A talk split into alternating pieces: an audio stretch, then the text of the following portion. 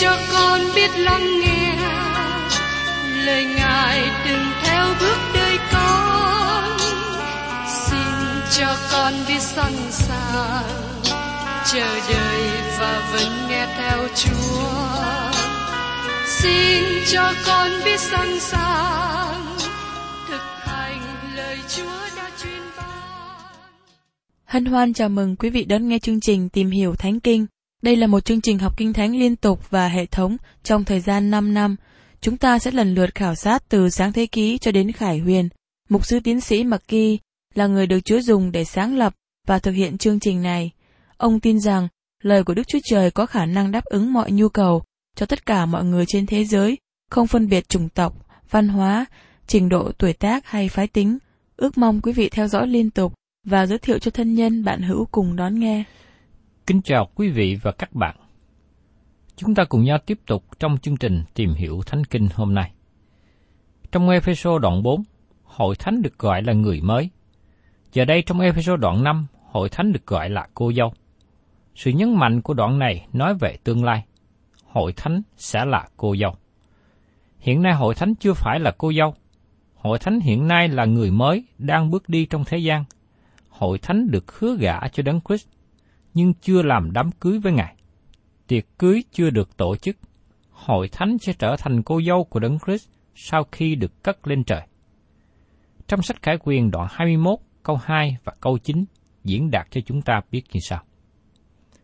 Tôi cũng thấy thành thánh là Jerusalem mới từ trên trời, ở nơi Đức Chúa Trời mà xuống, sửa soạn sẵn như một người vợ mới cưới trang sức cho chồng mình. Và trong câu thứ 9, một vị trong bãi thiên sứ đã cầm bãi bát đầy bãi tai nạn cuối cùng đến gần tôi và bảo rằng, hãy đến, ta sẽ chỉ cho ngươi thấy người vợ mới cưới là vợ chiên con. Trên thế gian này, chúng ta sống như cô dâu tương lai. Hiện nay chúng ta đang hứa hôn. Đó là những gì mà Phaolô đã viết trong thư Corinto thứ nhì đoạn 11 câu 2.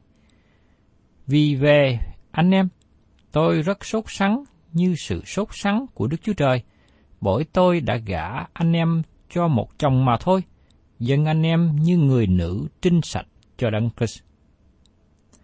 Thưa các bạn, khi một cô gái đang hứa hôn và chuẩn bị cho ngày đám cưới, cô ta không còn giao tiếp với bồ cũ trước đây.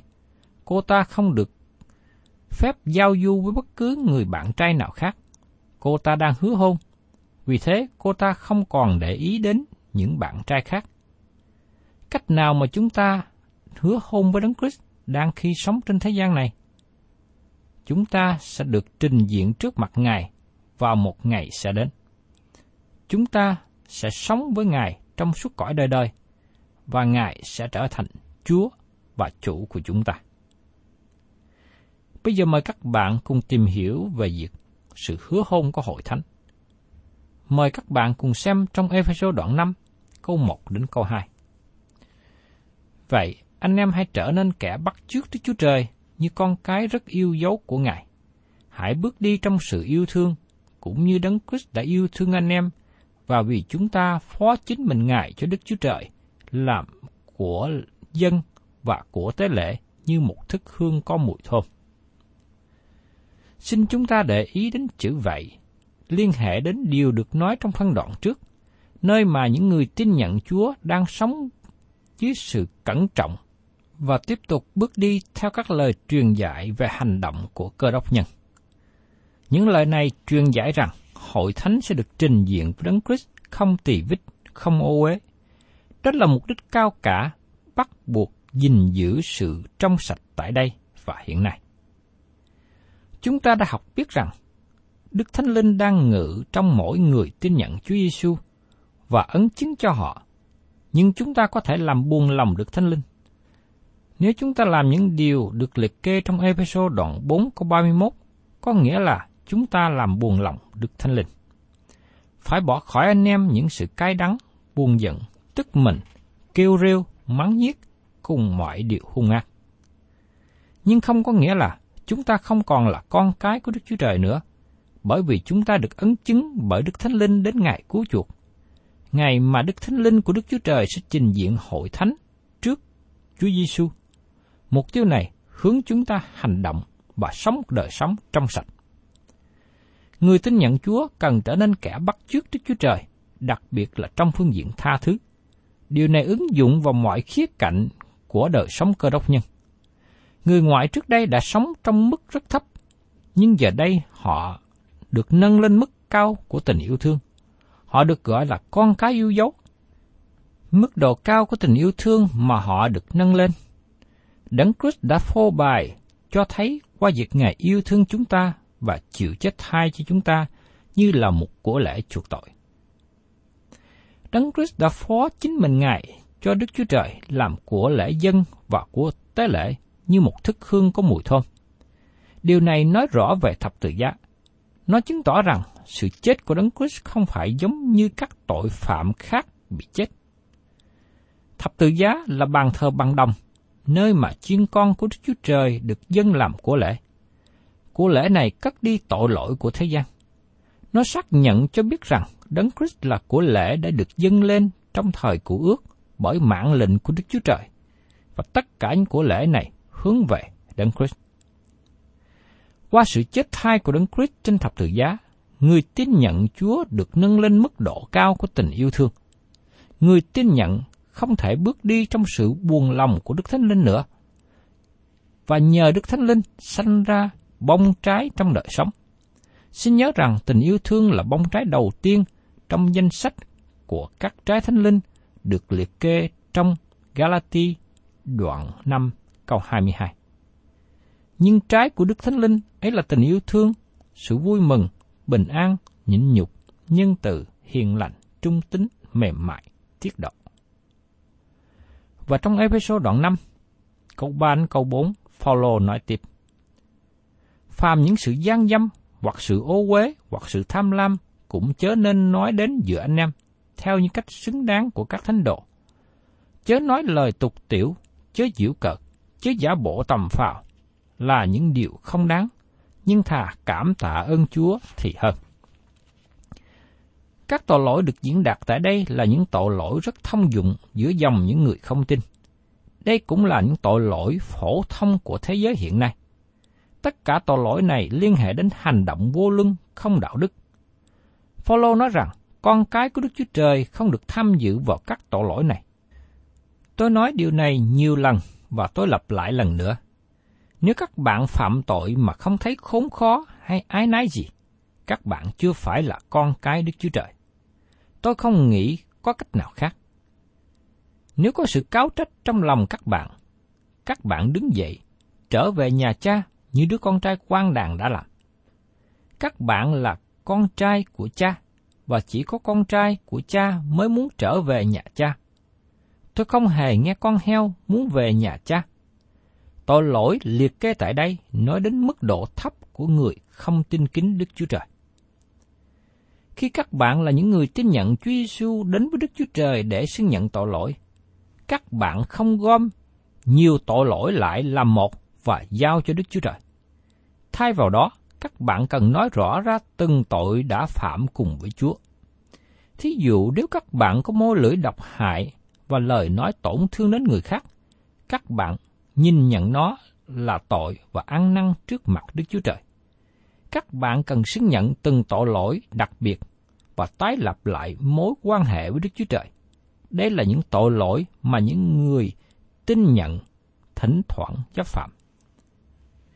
Điều cần thiết của tất cả con cái của Đức Chúa Trời là đến với Ngài, thưa với Ngài về những gì mình có trong lòng. Có thể vài người nói rằng, tôi không nghĩ rằng cơ đốc nhân phạm những tội được liệt kê tại đây. Nhưng thưa các bạn, nếu các bạn từng làm mục sư trong hội thánh, các bạn biết rằng họ có thể rơi vào những tội lỗi này. Nhiều cơ đốc nhân nghĩ rằng họ phạm vào tội lỗi không thể tha thứ, nhưng họ không có phạm các tội đó. Có một con đường cho họ quay trở về để tái lập lại mối quan hệ với Đức Chúa Trời. Sự gian dâm là điều thế gian chấp nhận như là một lề lối của cuộc sống. Nó là một tội lỗi mà thế gian nhìn xem không có tệ lắm. Tội lỗi gian dâm khởi sự thời kỳ được gọi là đạo đức mới. Như chúng ta đã chứng kiến hiện nay các học sinh nam nữ thường cặp bồ một quan hệ tình dục với nhau. Kinh Thánh nói rất rõ, gian dâm là tội lỗi.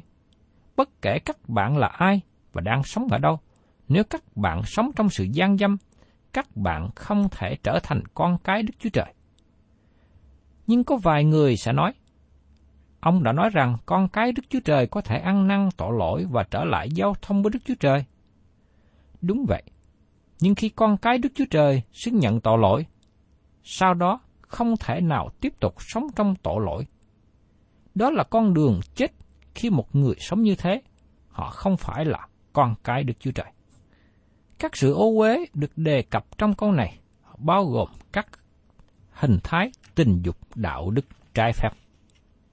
Tội tham lam là lòng mong muốn sai quấy. Nó không những nói đến sự tham lam tiền bạc, vật chất, nhưng có thể là sự tham muốn địa vị nữa. Nhiều người ham muốn trở thành người làm lớn, muốn làm hội trưởng, làm giám đốc, làm thủ trưởng, vân vân. Dĩ nhiên sự tham lam bao gồm tiền bạc. Tham lam có nghĩa là tìm lấy mọi sự cho chính sự ích kỷ của mình. Tham lam là tội lỗi hư hoại ở trong bản tánh cũ. Follow truyền dạy cũng cho nên nói đến giữa anh em theo như cách xứng đáng cho các thánh đồ. Điều này có nghĩa là họ không được nói với sự chấp thuận hay sự ham muốn. Dĩ nhiên, tôi liệt kê các tội lỗi này và không chấp nhận hay ham muốn chúng. Phaolô cũng nói rằng, chớ nói lời tục tiểu, chớ giễu cợt, chớ giả bộ tầm phào. Đây là những lời nói dơ bẩn về các việc xấu xa mà chúng ta thường nghe ngày nay. Có nhiều người khoe khoang và tội lỗi của họ. Có người khoe về việc uống rượu nhiều của họ trong các tiệc nhậu. Có nhiều bà khoe về mình có nhiều bồ và cách sống tình dục. Miệng của họ thường nói những chuyện dơ bẩn.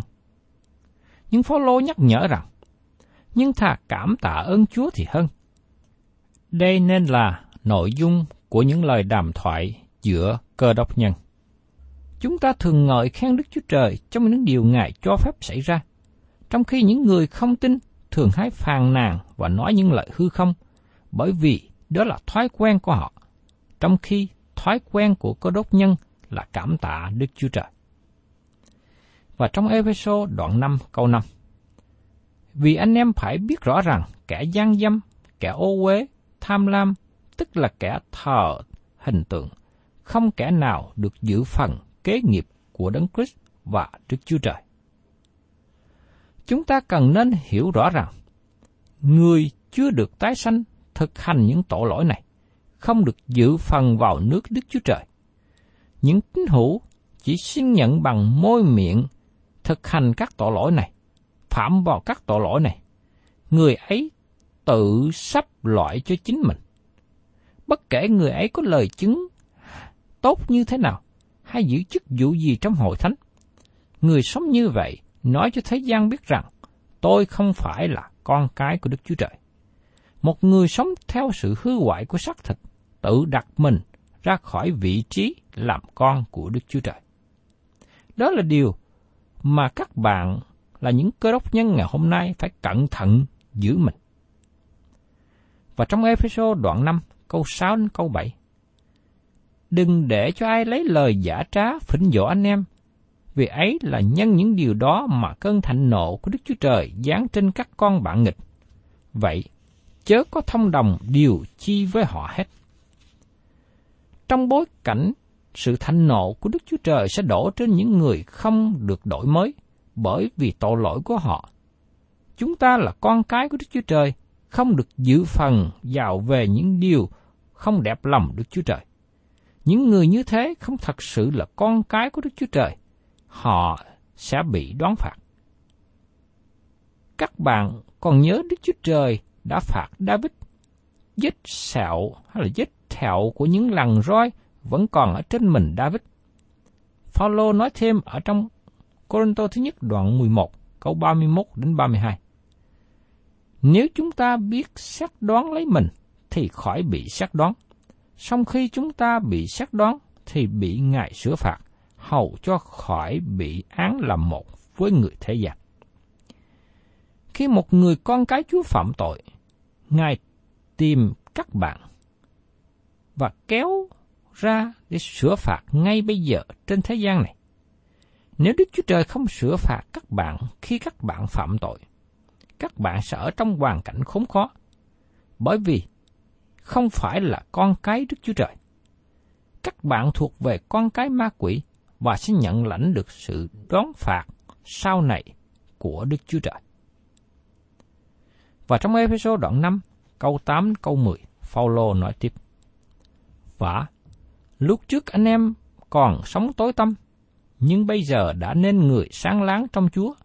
Hãy bước đi như các con sáng láng, vì trái của sự sáng ở tại mọi điều nhân từ, công bình và thành thật.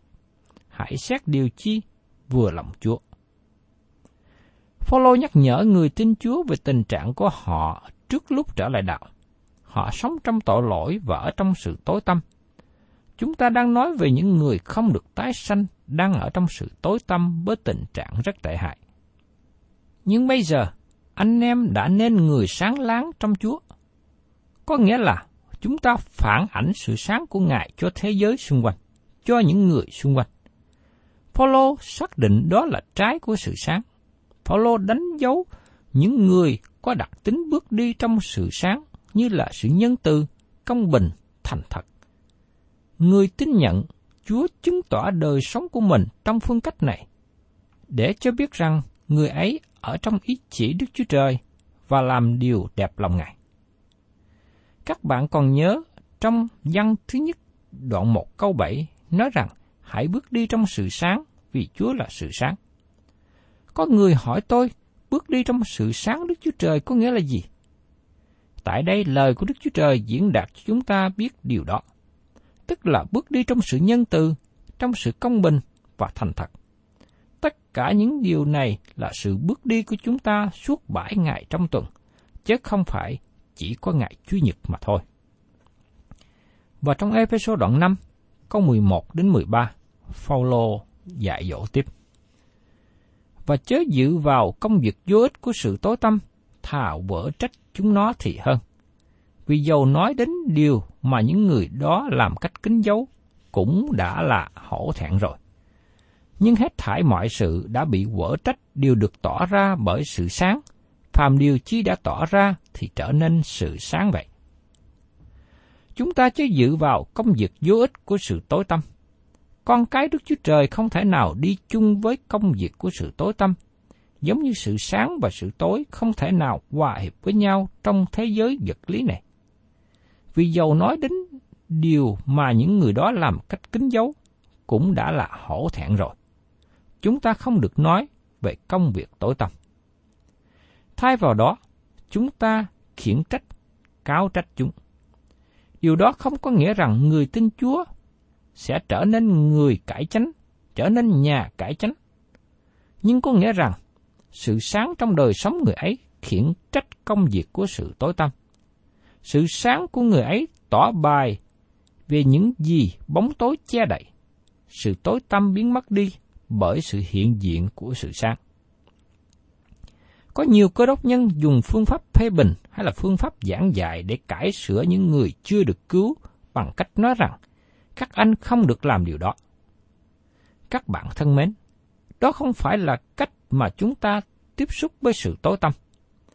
Các bạn cần trở nên sự sáng. Các bạn không thể nào giảng cho người đó về sự này. Các bạn không thể nào nói cho họ những điều nên làm, những điều không nên làm. Thỉnh thoảng tôi nhận được thư của thính giả nói với tôi nên giảng dạy chống lại một số tội lỗi. Nhưng thưa các bạn, công việc của tôi không phải làm điều đó. Công việc của tôi là chiếu sáng lời của Đức Chúa Trời. Các bạn thấy rằng chúng ta không thể thắng được người khác đến với Đấng Christ bằng cách thuyết giảng và nói với họ điều gì sai. Các bạn không thể nào cố gắng có được người chưa được cứu bằng cách thay đổi hành động của họ. Người ấy không thể thay đổi hành động. Người ấy cần được tái sanh để được thay đổi. Các bạn là sự sáng, và sự sáng của các bạn có ảnh hưởng đến sự tối tăm. Vì thế, các bạn cần chiếu sự sáng ra, và khi sự sáng chiếu ra, sẽ thay đổi được sự tối tăm. Có một mục sư kể rằng, có một bà trong hội thánh, bà là người có tính lấn lướt. Bà đến với mục sư và nói rằng, chồng của bà chưa tin Chúa, và bà nhờ mục sư cầu nguyện cho vấn đề này. Và mục sư cầu nguyện thường xuyên cho ông. Sau đó bà trở lại và nói với mục sư rằng, chồng của bà đi nhà thờ nhưng chưa chịu tiếp nhận Đấng Christ. Sau đó bà nói với mục sư, mỗi ngày vào buổi ăn sáng, bà đổ nước mắt ra và năn nỉ, nói với chồng tiếp nhận Đấng Christ. Vào buổi ăn chiều, bà cũng nói với chồng và khóc lóc. Mục sư nói rằng, bà làm như vậy trở thành một người khóc lóc mỗi ngày hai lần. Mục sư khuyên bà đừng bao giờ đề cập điều đó với ông nữa. Thay vào đó, bà nên cố gắng nấu cơm ngon cho chồng ăn và trở nên người hiền hòa dịu dàng trong cách đối xử với chồng. Bà nói với mục sư rằng, điều đó không kết quả đâu, vì chúng ta cần trở nên người làm chứng. Bà không hiểu được việc trở nên người làm chứng như thế nào. Do vậy, bà cố gắng thực hiện điều mà mục sư gợi ý. Bà bỏ đi việc khóc lóc trước buổi ăn, bỏ đi việc thuyết giảng với chồng của bà nhưng đối xử với chồng một cách tốt đẹp. Sáu tháng sau, người chồng quyết định trở lại tin nhận Đấng Christ. Trước đây, bà đã lắng nghe và làm theo những lời dạy dỗ sai. Bà trở nên người giảng dạy cho chồng, thay vì trở nên sự sáng. Xin các bạn nhớ rằng, bóng tối biến mất đi khi sự sáng xuất hiện. Và trong epheso đoạn 5 câu 14. Cho nên có chấp rằng, ngươi đang ngủ, hãy thức, hãy dung dậy từ trong đám người chết, thì Đấng Christ sẽ chiếu sáng người. Đây là một mạng lệnh mà con người không thể vâng theo. Làm cách nào một người chết có thể vùng vậy? Làm sao một người có thể thức dậy từ sự chết thuộc linh? Chỉ có Đức Chúa Trời quyền năng làm cho chúng ta tỉnh dậy. Tôi nghĩ rằng ý nghĩa Phaolô nói tại đây là người tin nhận đang rơi vào tình trạng mê ngủ thuộc linh, cần thức dậy, cần tỉnh dậy, cần có được sự phục hưng trong đời sống của người đó. Và trong Ephesos đoạn 5, câu 15 đến 17. Vậy, hãy giữ cho khéo về sự ăn ở của anh em, chớ xử mình như người dại dột, nhưng như người khôn ngoan. Hãy lợi dụng thi giờ vì những ngày là xấu. Vậy, chớ nên như kẻ dại dột, nhưng phải hiểu rõ ý muốn của Chúa là thế nào. Đây là một mạng lệnh khác nữa liên hệ đến sự bước đi của người tin nhận. Người ấy cần bước đi trong sự khôn ngoan. Người ấy cần để ý đến thời giờ khẩn cấp để sống cho Đức Chúa Trời. Vấn đề chủ yếu ở đây là ở trong ý chỉ của Đức Chúa Trời, đi trong đường lối của Đức Chúa Trời, giống như xe lửa chạy đúng đường rạch sự bước đi của cơ đốc nhân tỏ bài cho thế giới biết rằng mình thuộc về Đức Chúa Trời. Cho nên, Các bạn và tôi ngày hôm nay là con cái của Đức Chúa Trời. Chúng ta cần luôn quan tâm biết được ý chỉ của Đức Chúa Trời trên đời sống của mình và làm theo. Nếu các bạn chưa biết được ý chỉ của Ngài, xin các bạn hãy để thi giờ cầu nguyện và xin Đức Chúa Trời tỏ bài cho các bạn biết rõ ý muốn của Ngài. Các bạn thân mến, nếu các bạn là cơ đốc nhân, các bạn cần bước đi trong phương cách mà người khác nhìn biết các bạn là con cái của Đức Chúa Trời và chúng ta cần phải thận trọng trong cuộc sống hàng ngày để làm vinh hiển danh Chúa. Thân chào quý vị và các bạn và xin hẹn tái ngộ cùng quý vị trong chương trình tìm hiểu Thánh Kinh kỳ sau.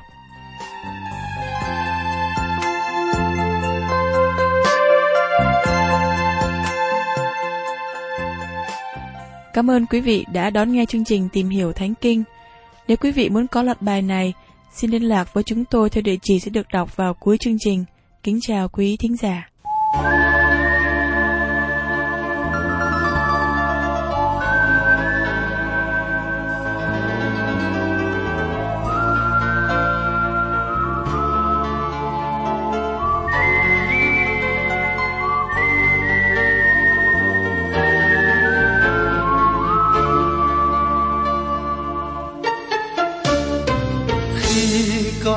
Tiếng kêu mời. Gọi con đi gieo niềm tin mới con nay như thấy ngơ ngàng, vì chúa đã đoái thương chọn con. Rồi một ngày thánh thần chúa đã đến, thánh viên con cho ngài. Dạy con đi khắp mọi nơi gieo tin vui cho muôn người. Đây chúa ơi, con hiến dâng cho ngài. Niềm tin, tâm tư cùng trái tim nồng cháy. Từ đây hăng say theo bước chân của ngài thiên làm chứng nhân được trời. Thầm